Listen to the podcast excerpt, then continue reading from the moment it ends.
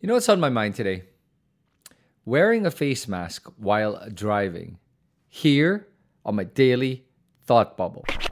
Now, the other day, I received a forwarded message from one of my chat groups that somebody got stopped by the police and charged with 5,000 pesos for not wearing a face mask while driving.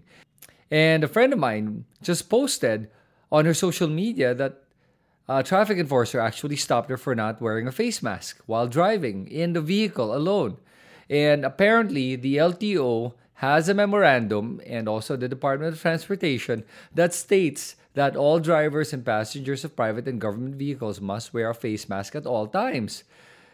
Now, when the reporters and everyone else reached out to the LTO executive director for comment on this matter, he clarified that it only applies if there is more than one person in the vehicle.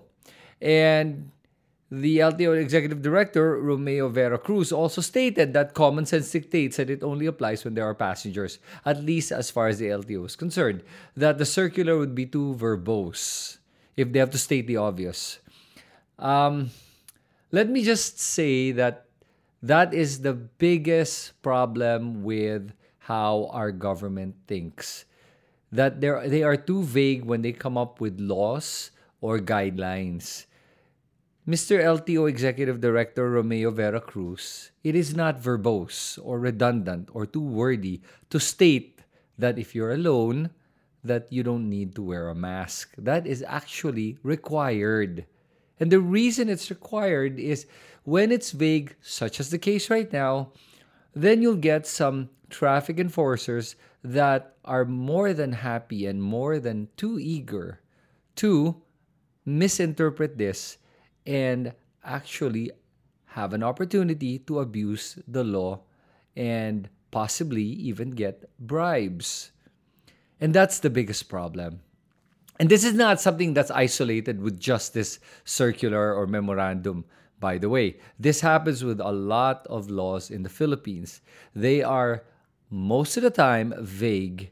And when it's vague like that and it leaves it open for interpretation, most of the enforcers will likely interpret it in favor of them being able to abuse that law. And that's the biggest problem. So that's the legal side of it. So if you get stopped by a traffic enforcer saying that you have to wear a mask while driving and you're alone, you don't have to. And you can tell them that the LTO executive director said so and that they should read up on it. Honestly, I think that traffic enforcers should really be either more familiar with the law, but I have a feeling they are, and they're just really trying to take advantage of this. Or maybe they're bored. They're standing out there and they're just looking to arrest people or just fine people for whatever, which is unfortunate. They shouldn't be doing that. But that's what's happening right now. Now, let's look at it from a common sense perspective. When you're alone driving, you're not infecting anyone. And you're not getting infected by anyone. You're alone in your car. Period. So let's look at another case wherein you're in the car with a family member. Let's say your mom, your dad, your husband, your wife, your kids, whatever. And you don't wear masks when you're at home with any family member. And then when you get in the car, both of you have to wear a mask. Doesn't make sense. But legally, I think the hardest part is for our government to decide whether you're family members or not, and then try to interpret it. And then maybe there are loopholes. So they're just saying, as long as there are two people in the car, both of you have to wear a mask. Done. So there are no more debates, no more arguments. But honestly, I think that they have to give people that benefit of the doubt that they're smart enough to be wearing a mask when they're with a stranger in the car. And if they're with their family member, that they trust their family members enough that they wear a mask. But obviously, the government treats us like we're freaking kids and that we can't take care of ourselves. So they have to enforce these things. Well, what can we do? But at least, guys, now it's clear that when you're alone in the car, you don't have to wear a mask.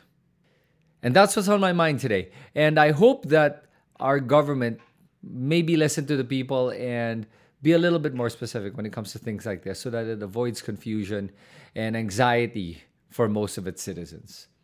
That's my daily thought bubble. I'll catch you guys on the next episode. Take care.